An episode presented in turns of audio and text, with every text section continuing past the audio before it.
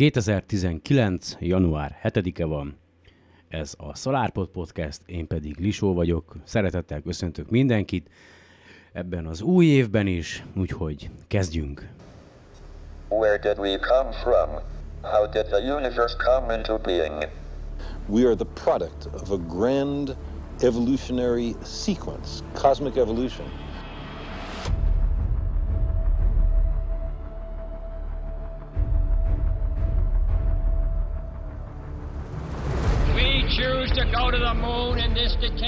Do the other things, not because they are easy, but because they are hard. Ignition sequence start. Six, five, four, three, two, one, zero. All engine running. Liftoff. We have a liftoff. 32 minutes past the hour. Liftoff on Apollo 11. It's one small step for man. Clear. We got a roll program.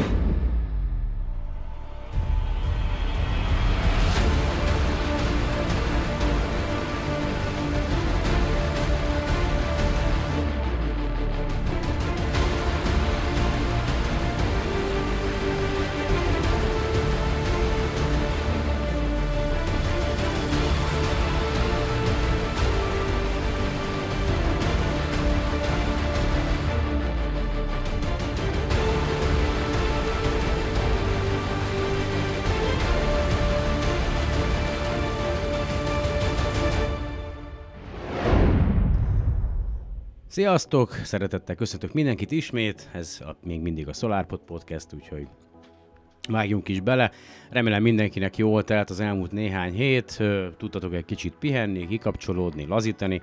Ugye eléggé esemény dúsan indult az új esztendő, a 2019-es esztendő, mert ugye a, először, ha minden igaz, a, New Horizons, a NASA New Horizons űreszköze elhaladt ugye a, tőlünk, vagy hát a naptól 6,5 milliárd kilométerre lévő Ultima Tool-ra keresztelt kis Kuiper övbéli égitest mellett, és fantasztikus információkat, fényképeket és stb. továbbított. Aztán leszálltak a kínaiak, a, vagy hát a kínaiak űreszköze sikeresen landolt a, a hold túlsó felén, ugye, amely innen a Földről nem látható számunkra, nem látható.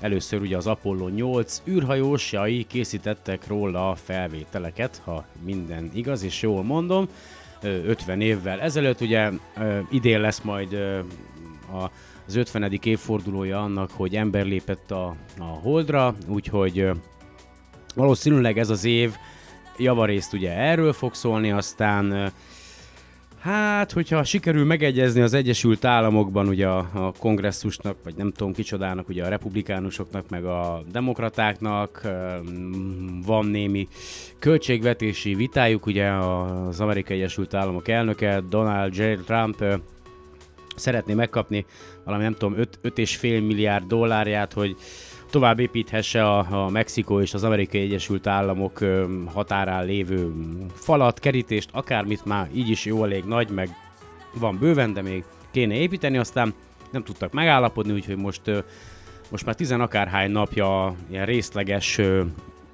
kormányzati leállás van az Amerikai Egyesült Államokban, úgyhogy e- ebből kifolyólag ez kb. 800 ezer közalkalmazottat, ott, ottani közalkalmazottat, ugye állami alkalmazottat érint, így vagy úgy, amúgy, és hát csúszik a, sőt biztos, hogy csúszik a, ugye a, a SpaceX-nek a, a Kennedy űrközpontból való ö, Dragon ö, Crew, tehát ugye az az űrkapszulának a, az első tesztrepülése, amely majd a, az űrhajósok szállítására is alkalmas lesz. Ugye eredetileg, ha minden igaz, mindjárt nézem nektek, jan, talán január 8-ára volt meghirdetve ugye a fellövés.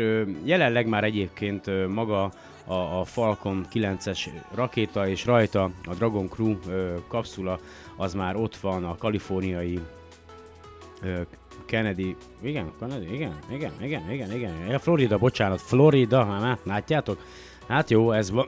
Földrajzból egyes, szóval, tehát már ott van egyébként ezen az úgynevezett híres ö, 39A ö, jelű kilövőállomáson, a, a SpaceX-nek a Falcon 9-es rakétája, meg a Dragon ö, személyzeti kapszula, ugye a Kennedy űrközpontban, és ö, elméletileg a cél most az, hogy január 17-én lesz majd az első teszt, ugye ez nagyon sok mindentől függ, hát reméljük, hogy addig meg tudnak egyezni ott a kongresszusba a okostojások, és aztán újraindulhat, újraindulhatnak az állami szervek.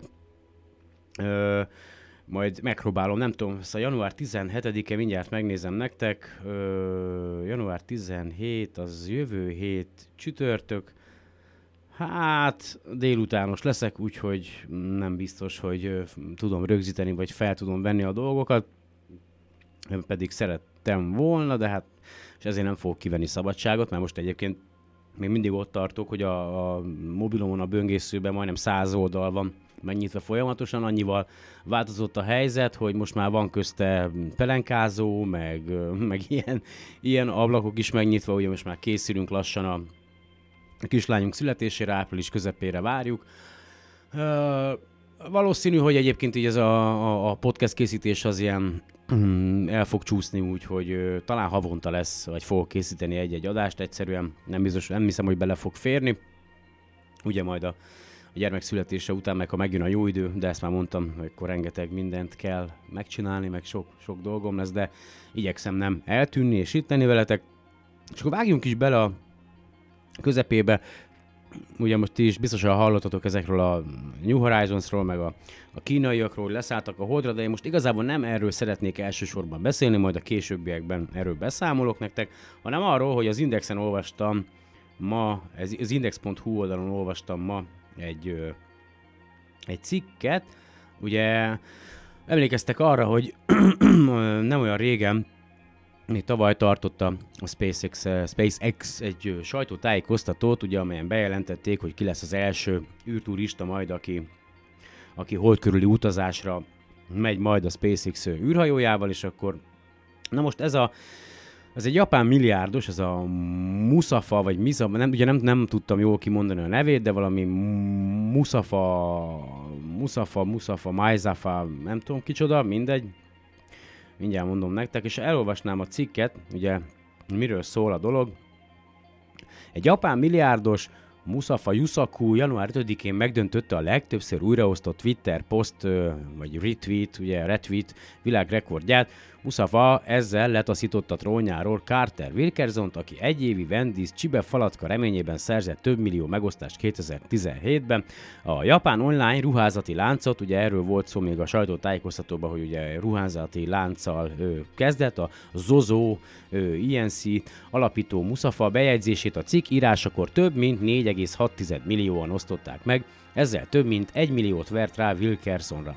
Az igazsághoz az is hozzátartozik, hogy ez egy véletlen pénznyereményekkel súlyosbított like vásárlási akció volt, mivel Musafa azt ígérte, vagy Mazafa mindegy, hogy 100 millió jent, azaz nagyjából 260 millió forintot oszt szét 100 véletlenszerűen kiválasztott felhasználók között, akik tovább osztják a bejegyzését. A bejegyzést annak a megünneplésére szánta, hogy a Zozo Town weboldal több mint 10 milliárd jent söpört be a karácsonyi és újévi szezonban. Durva. Ö, az kemény. Musafa először a Switch Style nevű punkbandával vált híresé, híresé, de divatiparban gazdagodott meg, magán vagyonát nagyjából 3 milliárd dollárra becsülik, ennek a nagy részét értékes műalkotásokra költi.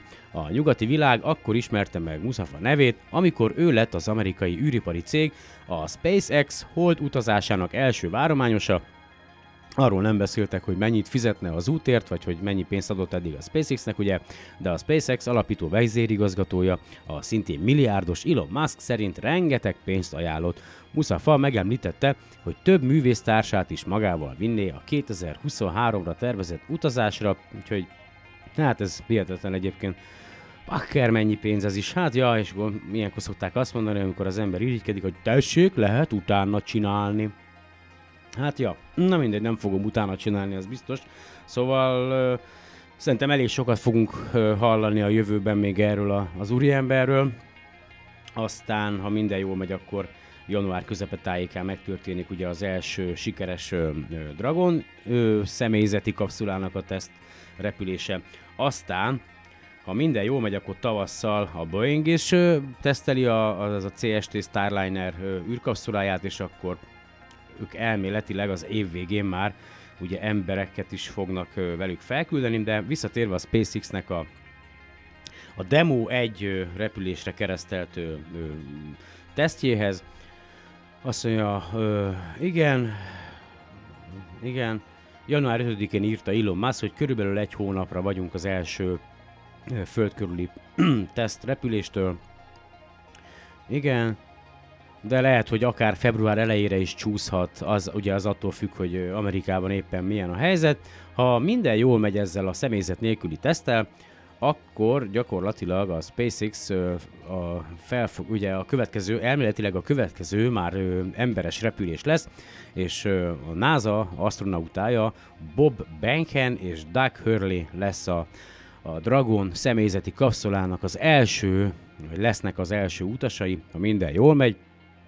Meglátjuk, hogy mi lesz, bár hogyha február elejére csúszik ugye a, a teszt, egyébként ti is nyomon tudjátok követni, hogy éppen hol tart az indítás dátuma a Space Launch Now androidos alkalmazáson. Persze, hogyha androidos telefonotok van, vagy hogyha a Twitteren követitek Elon Muskot, vagy, vagy egyáltalán ugye a YouTube-on a SpaceX-et, mert ugye törölték a saját Facebook profiljukat, akkor akkor ti is napra készek tudtok lenni a, azzal kapcsolatosan, hogy éppen mikor fog ez sorra kerülni.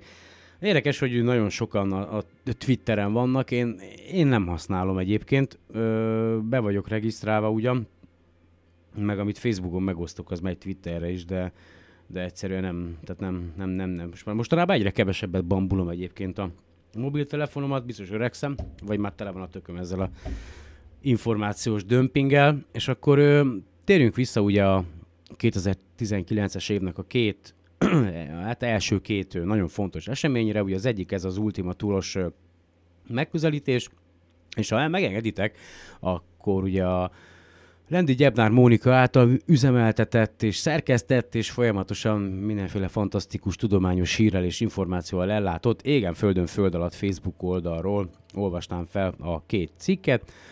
Azt mondja, az így szól, az egyik, ez január másodikán tette közzé Mónika. Fantasztikus információk érkeztek az Ultima Tourról. A ma esti sajtótájékoztatón végre pontosabb adatokat és néhány képet is kaptunk az Ultima Tourról, holott eddig csak az összes adat 1%-ánál is kevesebb érkezett haza, ez volt január másodikán. Az aszteroida érintkező kettős, vagyis két lágyan egybetapadt részből áll, és egy kis hóemberre emlékeztető formájú. A két része külön nevet kapott, a kisebb lett a Tool, a nagyobb az Ultima. A letöltött felvételeket körülbelül 50 ezer kilométer távolságból készítette még a szonda, így ennél sokkal részletesebb, vár, részletesebb felvételek lá, várhatók még.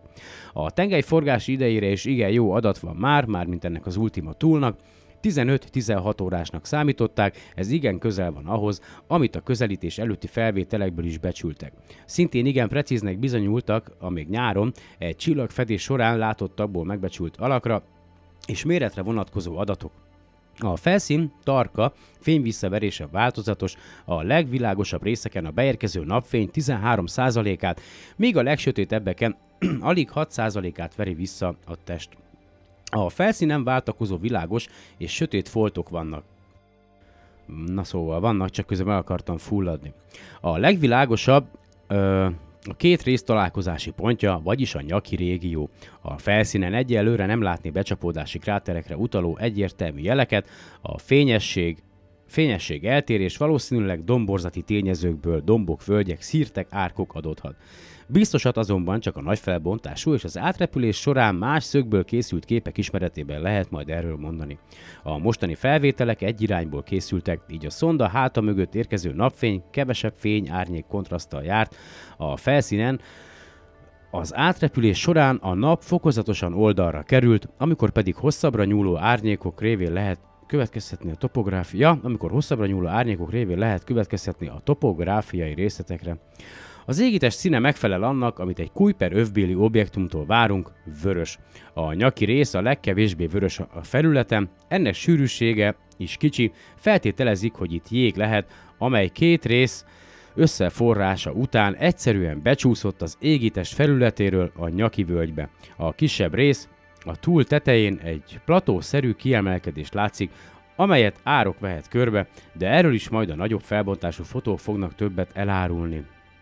Jó, most meg folytatódik a cikk, de a lényeg az, hogy egyébként ez az eddigi legtávolabbi égitest, amit ö, ember által készített ö, űreszköz ugye megvizsgált, vagy megfigyelt, vagy amely mellett elhaladt.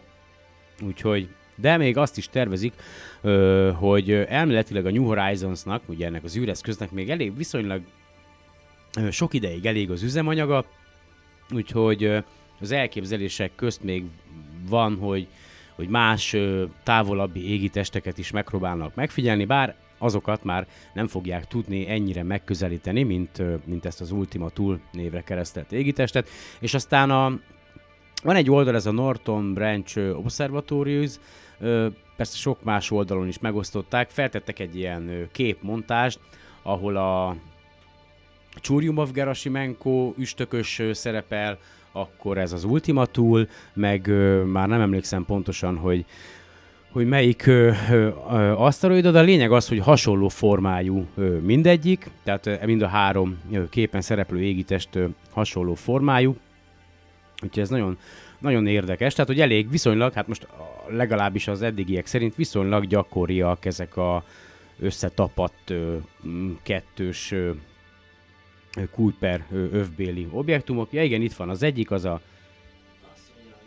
igen, a Comet 67P, ugye, amelyet a Rosetta űreszköz figyelt meg, és akkor itt van ez a uh, Ultima Tool, és akkor a harmadik pedig Comet 1P Haley, és uh, mind a háromnak ugyanolyan a, a formája, vagy legalábbis hasonló a formája.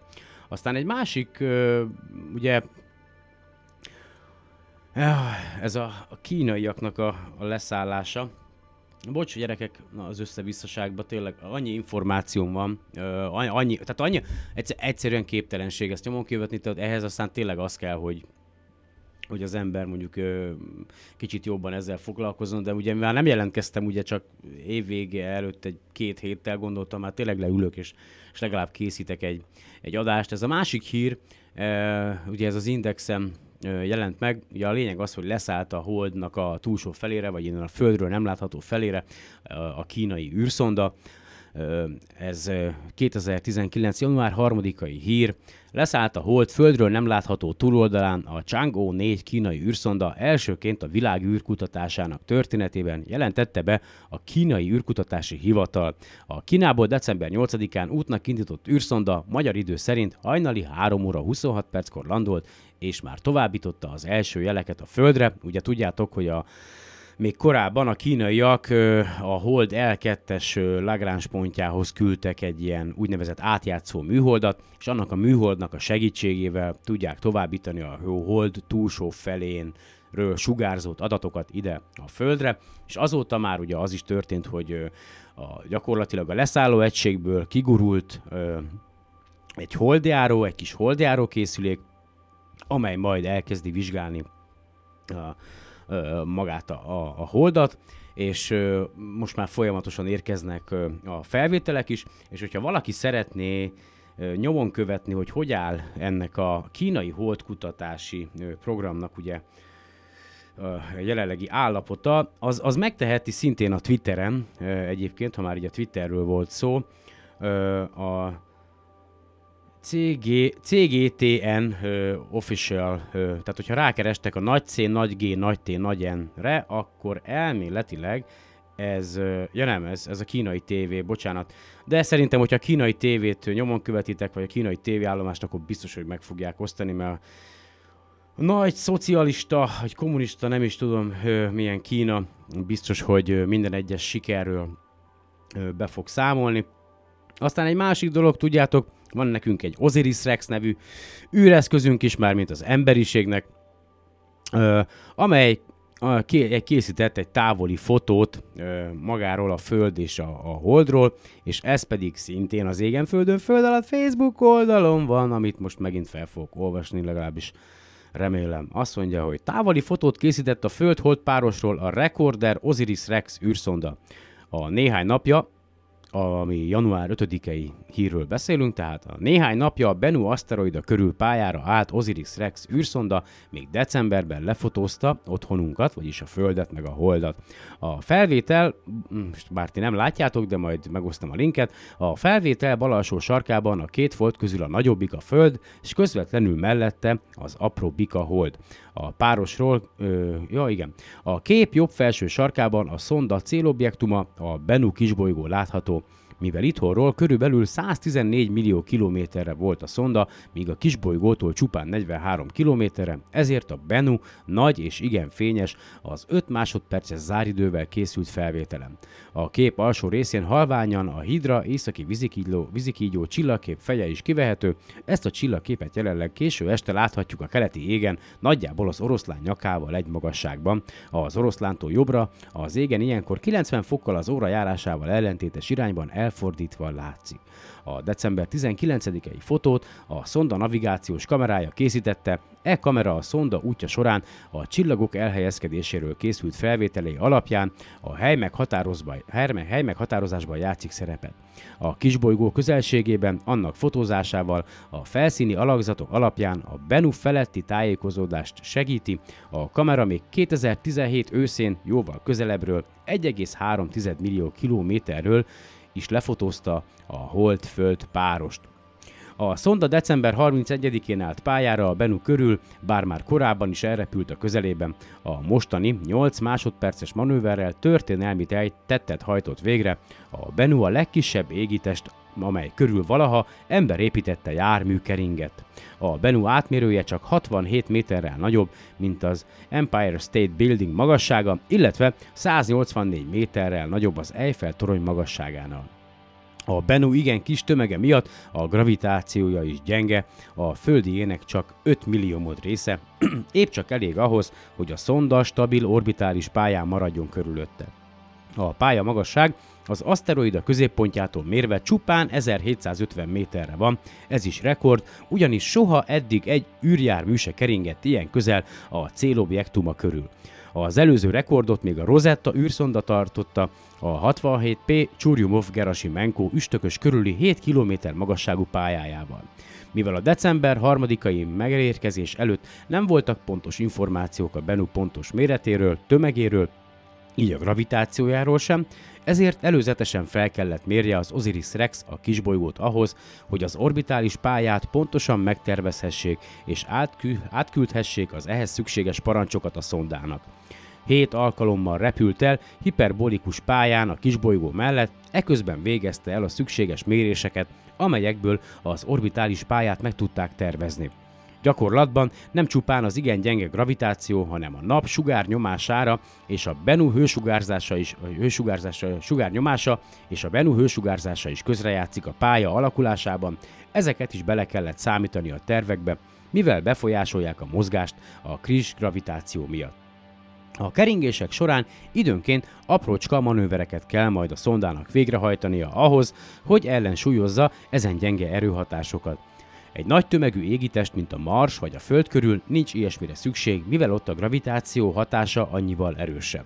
Amennyiben bármilyen pályamanőver balülsülne el, a szonda távolodni kezd a Benutól, hogy megelőzze az esetleges becsapódást. Később, pont a gyenge gravitáció miatt. Igen kevés üzemanyag felhasználásával is vissza lehet irányítani a szondát a Benuhoz, de az irányító mérnökök szerint annak az esélye, hogy szükség lesz ilyen manőverre meglehetősen csekély.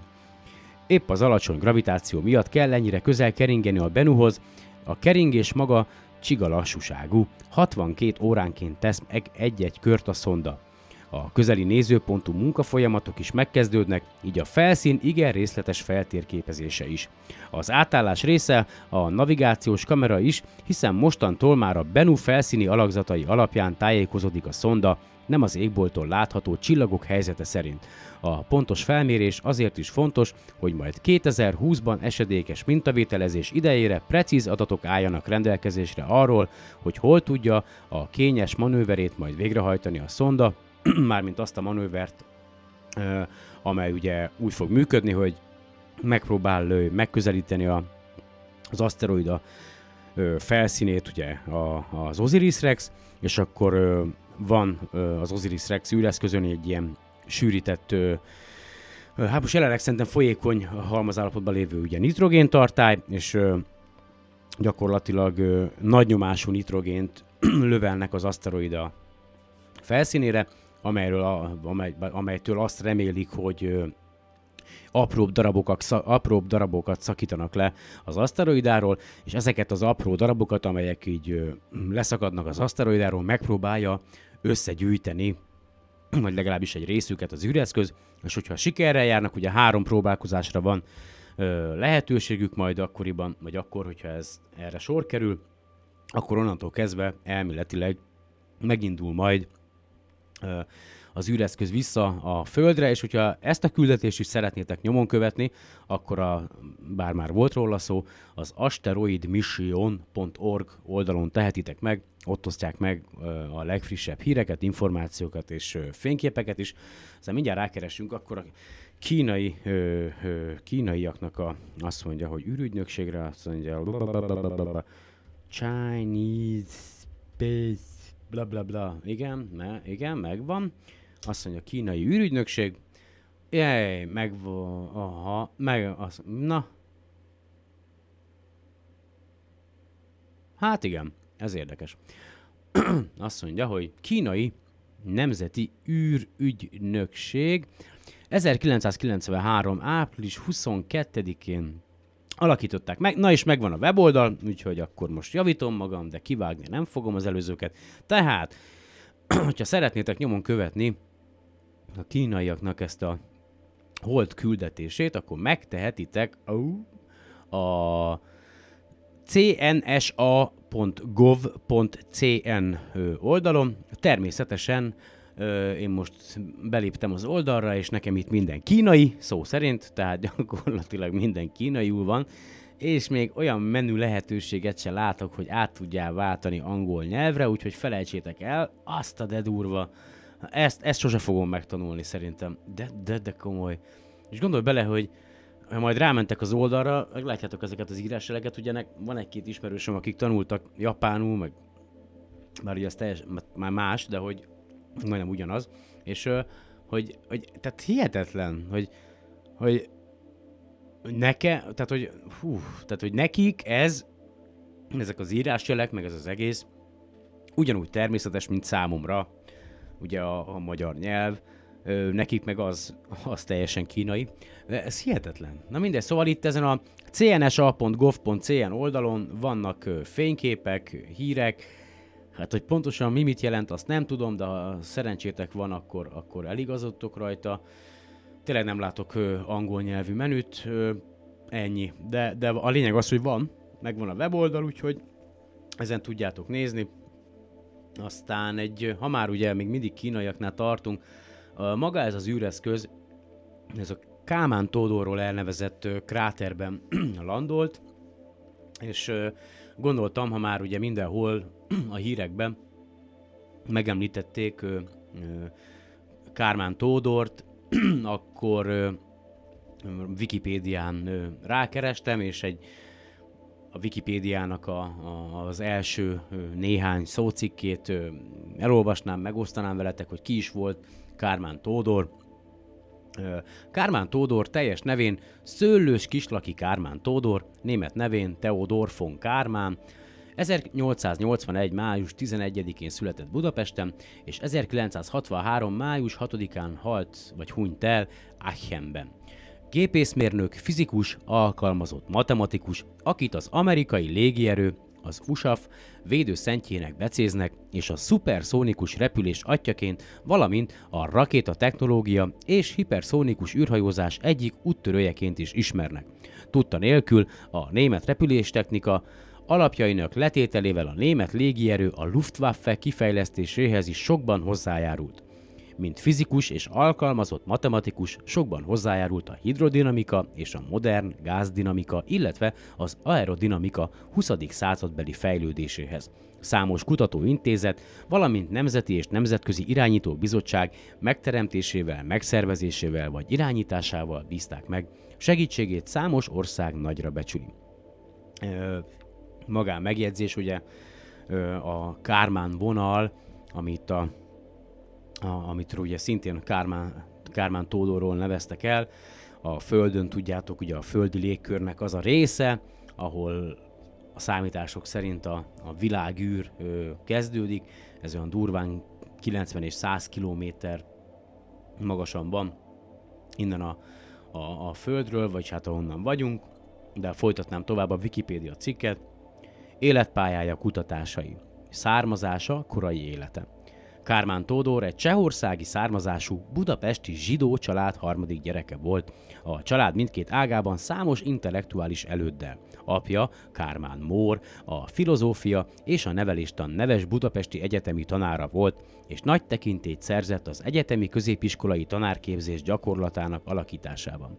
A közoktatásban végzett munkájáért elnyerte a szőlős kislaki nemesi nevet. Bátyja, Kármán Elemér, kriminálpedagógus, pszichológus, jogász volt. Tódor oktatása magánúton kezdődött, a számtan volt a kedvence, és emlékező tehetségét testvérei már korán felismerték, amikor ámulatukra hat éves korában képes volt 5 és 6 jegyű számokat fejben hiba nélkül összeszorozni. Apja azonban attól tartva, hogy a fia a tehetségét számtani mutatványok cirkuszi bemutatására fogja majd használni, azt kívánta, hogy humántárgyakkal, művelődési tartalmakkal is foglalkozzék. Iskolai oktatása 9 éves korában kezdődött a budapesti Minta Gimnáziumnak is, nevezett M. Kir Magyar Királyi Tanárképző Intézet gyakorló főgymnáziumában. 1898-ban megnyer, igen, megnyerte az ország legjobb matematika és természettudomány tanul, tanulójának szánt országos ötvös Lórán díjat, és érettségie után külföldre készült tiszta matematikát tanulni, de apja idegösszeroppanása, valamint anyagi okok miatt Budapesten kellett maradnia. Így apja kívánságának engedve, aki fiát egy gyakorlati pálya felé igyekezett irányítani, Tódor a jóhírű Királyi József Műegyetemre, ma Budapesti Műszaki és Gazdaságtudományi Egyetem, röviden BME, iratkozott be, ahol a neves Bánki Donát professzor irányítása alatt tanult az egyetem gépészmérnöki karán. Az egyetemet 1902-ben 22 éves korában fejezte be kitüntetéssel. Munkásságai Európa, Amerika, hú, elég hosszú egyébként, de szerintem felolvasom. Tehát munkássága Európa. Az egyetem elvégeztével egy egyéves sorkatonai szolgálatra hívták be az osztrák-magyar közös hadseregbe. Hazatérvé, Hazatértével Bánki Donát professzor hidraulika tanársegédjeként kapott alkalmazást a Műszaki Egyetemen, de a Ganz gyár tanácsadójaként is dolgozott. 1906-ban Kármán a Magyar Tudományos Akadémia ösztöndíjával Németországba utazott tanulmányai folytatására a Göttingeni Egyetemen, ahol a neves Ludwig Brandl professzor felügyelete alatt a hidrodinamikával és az aerodinamikával együtt a határréteg elméletem és a repülőgép szárny profil elméletén dolgozott. Nagy befolyással volt rá Brandl mellett David Hilbert és Felix Klein is, ez növesztette a, repü- ez növesztette a repülés elmélete iránti különös érdeklődését.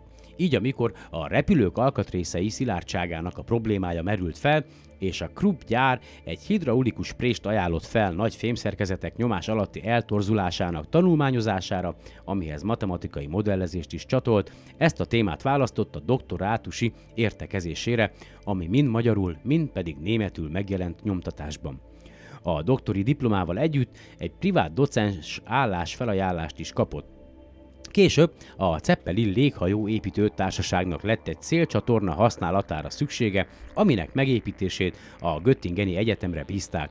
Kármán a szélcsatorna használatával végrehajtott tanulmányai közben figyelt fel 1911-ben egy váltakozó irányba forgó örvény kialakulására egy lapos akadály mögött, amit róla neveztek el Kármán örvénysornak, vagy örvényútnak.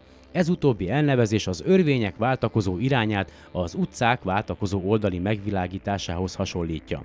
Ez idő alatt Kármán Max Born fizikussal is társult az atomok mozgásának tanulmányozására, a rácsdinamika Fourier egyenletek általi leírásával. Egy rövid fél évet a Selmec-bányai Bányászati Akadémián töltött el professzori állásban, de amikor látta, hogy ott nem kaphat elég anyagi támogatást kísérleti munkára, visszatért Göttingenbe. Kármán 1913-ban elfogadta az Aacheni Technische Hochschule által felajánlott, és az, és az Aacheni Aerodinamikai Repüléstani Intézet igazgatói állásával járó tanári állást a repüléstan és mechanika tanszék élén. A kutatóintézetben hamarosan egy erős kutatócsoport megszervezésébe kezdett, a kísérleti berendezés lényeges megjavításával, egy szélcsatorna megtervezésével is. Hugo Junkers közeli segítőtársa lett a Junkers J1 szállító repülőgép aerodinamikai megtervezésében. Ennek az első konzolos tartású, szárnyal ellátott, kizárólag fém felépítésű repülőnek a szárny profil terveit diákjai értékelték ki az egyetem szélcsatornáján. Az első világháború kitörésével 1914-ben ismét besorozták az osztrák-magyar hadseregbe. Idejét nagy részt a Bécs melletti aerodinamikai laboratóriumban töltötte, ahol késedelem nélkül egy repülő fejlesztési kísérleti laboratóriumot rendezett be szélcsatornával. Itt Petróci István, Zurovec Vilmos és Azbot, Azbot, Osz, Azbot, Osz, Azbot Oszkár közreműködésével együtt egy a helikopter elvein épült de csak egy helyben lebegő kötött tüzérségi megfigyelő eszközt terveztek, építettek és üzemeltettek, amit később PKZ néven szabadalmaztattak. A háború végén 1918-ban visszatért Magyarországra, arra számítva, hogy talán a magyar tudományos oktatási rendszer alapvető modernizálásában te- lesz valami fontos szerepe. A tanács köztársaság idején közoktatási népbiztos helyettesként dolgozott az Oktatásügy Minisztériumban, de a történelmi események felértékelésével a feladatot reménytelennek ítélte. A tanács köztársaság bukása után ez a pozíció nem is maradt meg, és 1920 őszén Kármán, a MAESZ Magyar Aeroszövetség is kizárta tagjai közül. Így visszatért Aachenbe az Aeron Aeronautikai Intézet és az egyetem repülés tan és mechanika tanszékének vezetésére. A város melletti faluban Walsban lakott a holland határ túloldalán. Aachenben a német repülőgépgyárosok anyagi támogatásával a szilárd akadályok áramló folyadékokra és gázokra való hatását, a turbulencia elméletét és a gázok szilárd testekre gyakorolt emelő erejét repülőgép szányprofil tanulmányozva intenzív alapvető kutatási programban kezdett, nem is sejtve, hogy ez milyen lényeges előnyt szolgáltat majd a modern német légierő a Luftwaffe létrehozásához a második világháború idejére. Ez érdekes egyébként. Mármint az, hogy ugye amikor a, most ez magánvélemény, amikor ugye az iskolában, már amire emlékszem, próbáltak tanítani a, a történelemre, meg úgy általában, hogy az ember így utána olvasgatott a dolgoknak, hogy, hogy mennyire, én nem tudom, hogy mi van velünk egyébként magyarokkal, de hogy, hogy, hogy tényleg, hogy mennyire, mennyire nem értékeljük azokat az embereket, akik, akik igazán valami hasznos dolgot tudnak hozzátenni ugye a, az emberiség, a technika vagy a tudomány fejlődéséhez, és hogy, hogy szinte minden, minden, tehát mind, minden olyan ember, aki, akinek volt egy kis sütnivalója, és el tudott menni ebből az országból, az, az nem itthon, hanem egy, egy másik országban lett sikeres, elismert tudós, kutató, vagy mérnök, és, és aztán meg itt, itthon meg mindig mindenki veri a mellét, hogy milyen, milyen magyarokat adtunk mi a világnak. Hát igazából, ja, hogyha mondjuk nem üldöztük volna el őket ebből az országból, akkor, akkor talán, akkor talán verhetnénk a mellünket, de, de tényleg nagyon, nagyon sok esetre igaz ez, hogy, hogy, hogy itthon, itthon egyszerűen, én nem tudom, szerintem mi, mi velünk a baj egyébként, tehát nem tudom, gondolkoztatok ti ezen, vagy, tehát, hogy van, van, van valami izé, nép, népbetegségünk, vagy irítség, vagy, vagy, vagy mi az, amin, amin nem tudunk túllépni, tehát, hogy, hogy mi az, amin, amin, amin, amin nem vagyunk képesek átlépni, tehát, hogy miért van az, hogy nem nagyon kevesen tudnak érvényesülni, vagy ugye az esetek többségében olyanok tudnak csak érvényesülni, akik hát egy kicsit úgy megalkuvóbbak, szemet hunynak bizonyos dolgok felett, és akkor és akkor játszadozhatnak, és akkor kapnak mindenféle díjakat. Tehát, hogy biztos egyébként, hogy köze van az irítséghez, csak azt nem tudom, hogy hogyha nálunk ez így nem működik, ugye, vagy, vagy hogy ez a probléma, akkor más országokban, más országokban ez ugyanaz az, tehát az, az emberi tulajdonság ugyanúgy meg kell, hogy legyen más országokban is, tehát nem értem egyébként, hogy, hogy mi lehet velünk a gond, de én most iszok egy korty kávét. És igen, közben rá is gyújtottam, és akkor folytatnám ö, Kármán Tódort. Ugye európai része, a munkásságának az európai része az befejeződött, legalábbis a, a Wikipédia leírás szerint. És akkor következzen Amerika. A 30-as évek elején a német nemzet, nemzeti szocialista irányzat terjedésével állása bizonytalanná vált.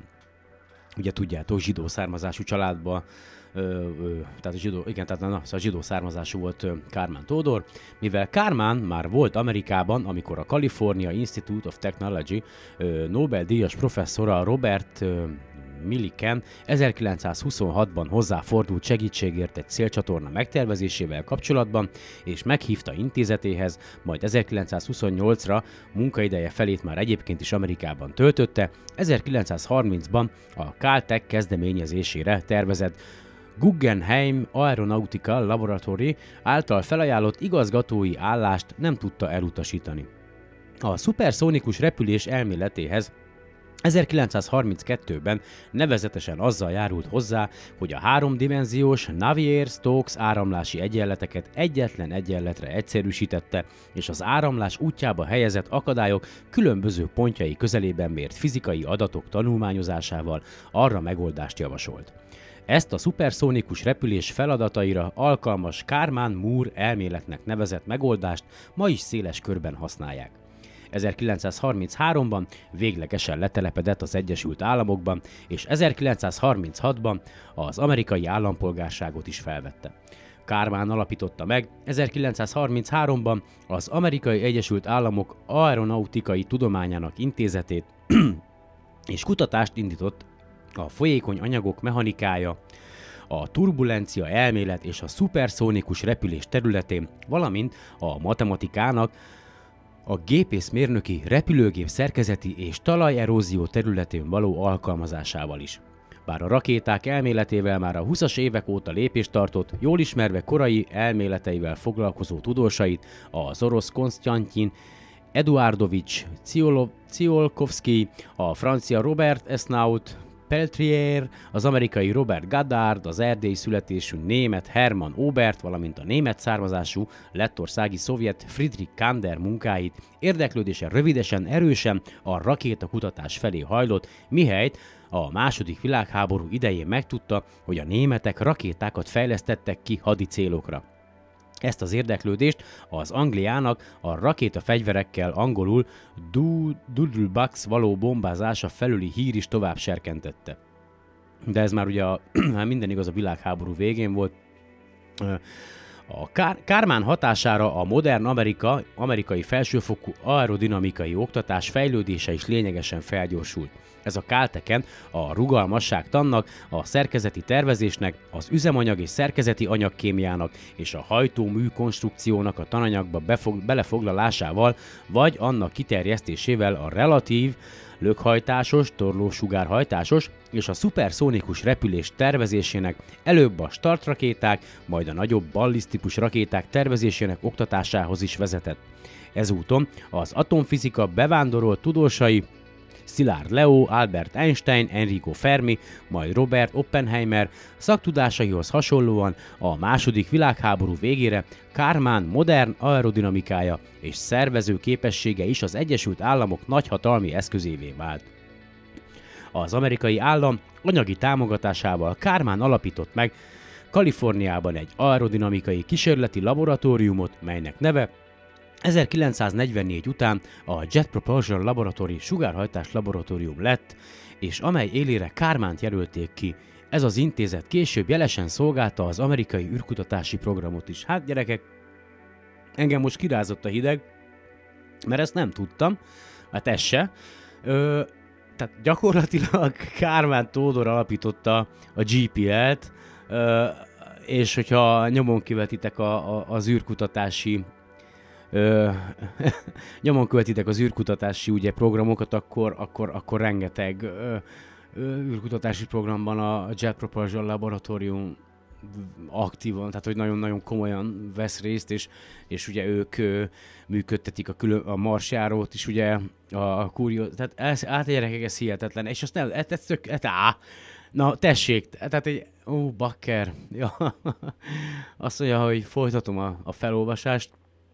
Tehát Kármánt, mint az USAF, ugye speciális tanácsadóját 1939-ben egy a világon legelső 6 méteres, 40 ezer lóerős szélcsatorna tervezésére kérték fel, aminek segítségével a légierő hatalmas lépéseket tett a repülés kutatásban.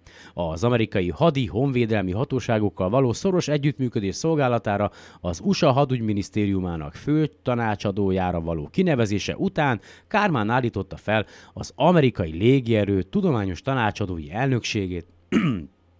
Kármánnak a háború után alkalma volt tanulmányozni a német rakéta kutatás eredményeit is, amit sikeresen használt az amerikai sugárhajtásos és ballisztikus repülés továbbfejlesztésére, így a rakéta üzemanyag égetés, aerotermokémia és magnetohidrodinamika alkalmazásával a rakéta hajtóművek modernizálása útján Kármán az amerikai műhold tervezés és űrkutatás hajtó erejévé vált. És itt be is fejeződött a, a szerepe az amerikai oldalon, és akkor jöjjön a nemzetközi, ez már rövidebb, mindjárt vége is van. Az egyre nehezebb és költségesebb feladatok megoldásához nemzetközi együttműködésre volt szükség, és Kármán ebben is részt akart vállalni.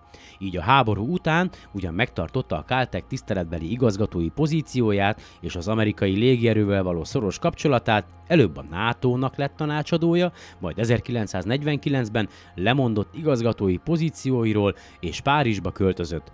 A NATO repüléstani kutatás és fejlesztés csoportjának és később a Nemzetközi Repülés Tudományi Tanácsnak és az Astronautikai Világszövetségnek keretében, Világszövetségnek igen, keretében folytatott tevékenysége folyamán kitartó szervező munkával 1960-ra létrehozta az űrkutatók nemzetközi fórumát, a Nemzetközi Astronautikai Akadémiát aminek Kármán támogatásával legutolsó 1962-i őszi szülővárosába tett látogatása után 1963-ban Magyarország is tagja lett, ebben az évben halt meg Aachenben. Hm. Azért ez durva gyerekek, nem? Ah, ez most jó volt nekem is elolvasni, most olvastam el először, úgyhogy hát ez fantasztikus. Na ja, hm.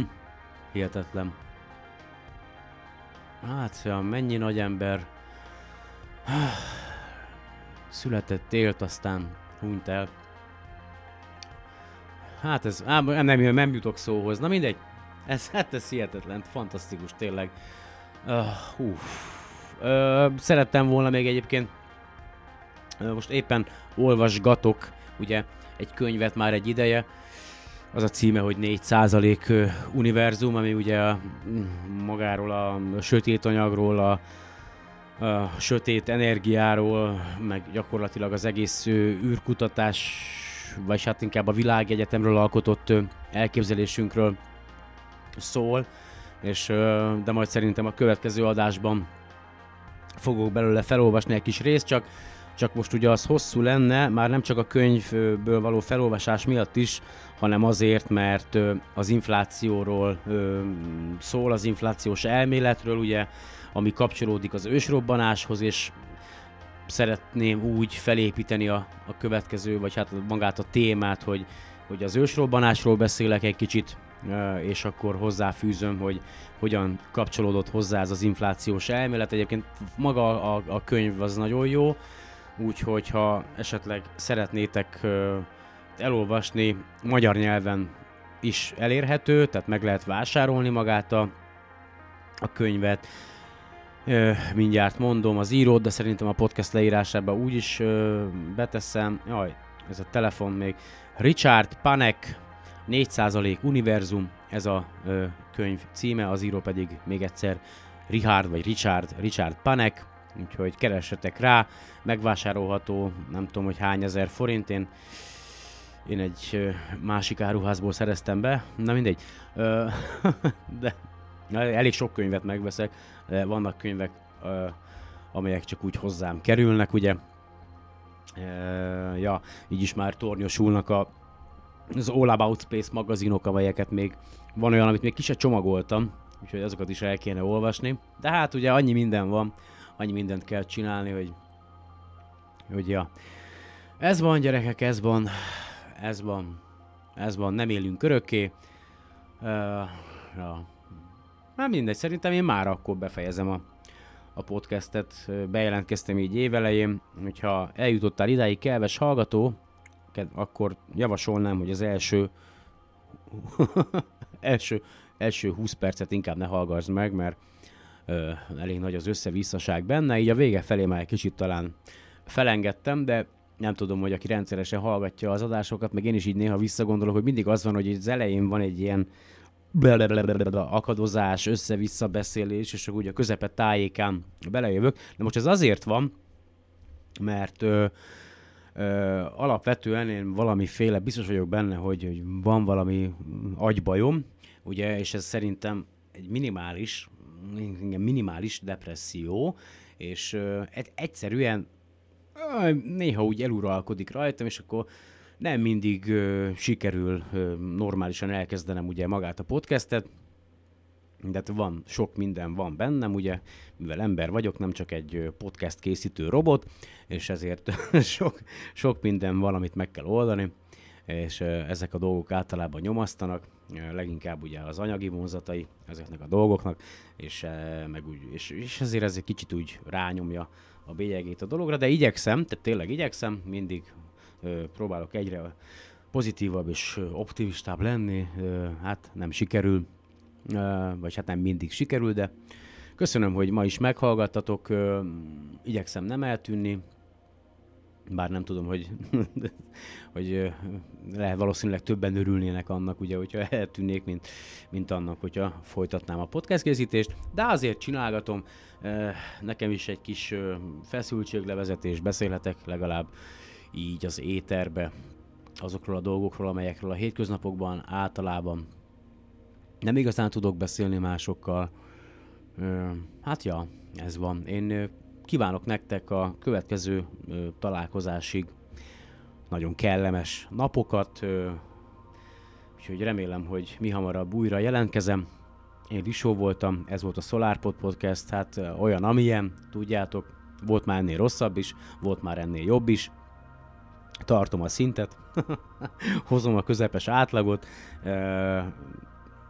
gondoljatok Kármán Tódóra nagy-nagy-nagy-nagy tisztelettel, de ne mell, ne mell veregetve, ugye, hogy mi milyen híres magyarokat adtunk a világnak, mert ugye itthon nem kellett, aztán menekülnie is kellett, mert valószínű, hogyha nem ment volna el az Egyesült Államokba, akkor akkor valamilyen koncentrációs táborba ö, hurcolták volna.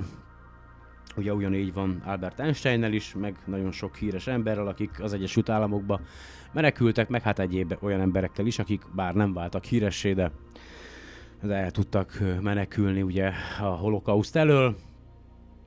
Hát soha ne ismétlődjön meg az, én azt kívánom, bár bár hogyha nyomon követitek a mindennapok eseményét, akkor nagyon-nagyon terjedő félben van. Ugye a 21. században a populizmus, meg ugye ez a hát nem is tudom minek nevezzem, összetett dolog ez. Remélem, hogy mi hamarabb újra találkozunk. Addig is. Sziasztok!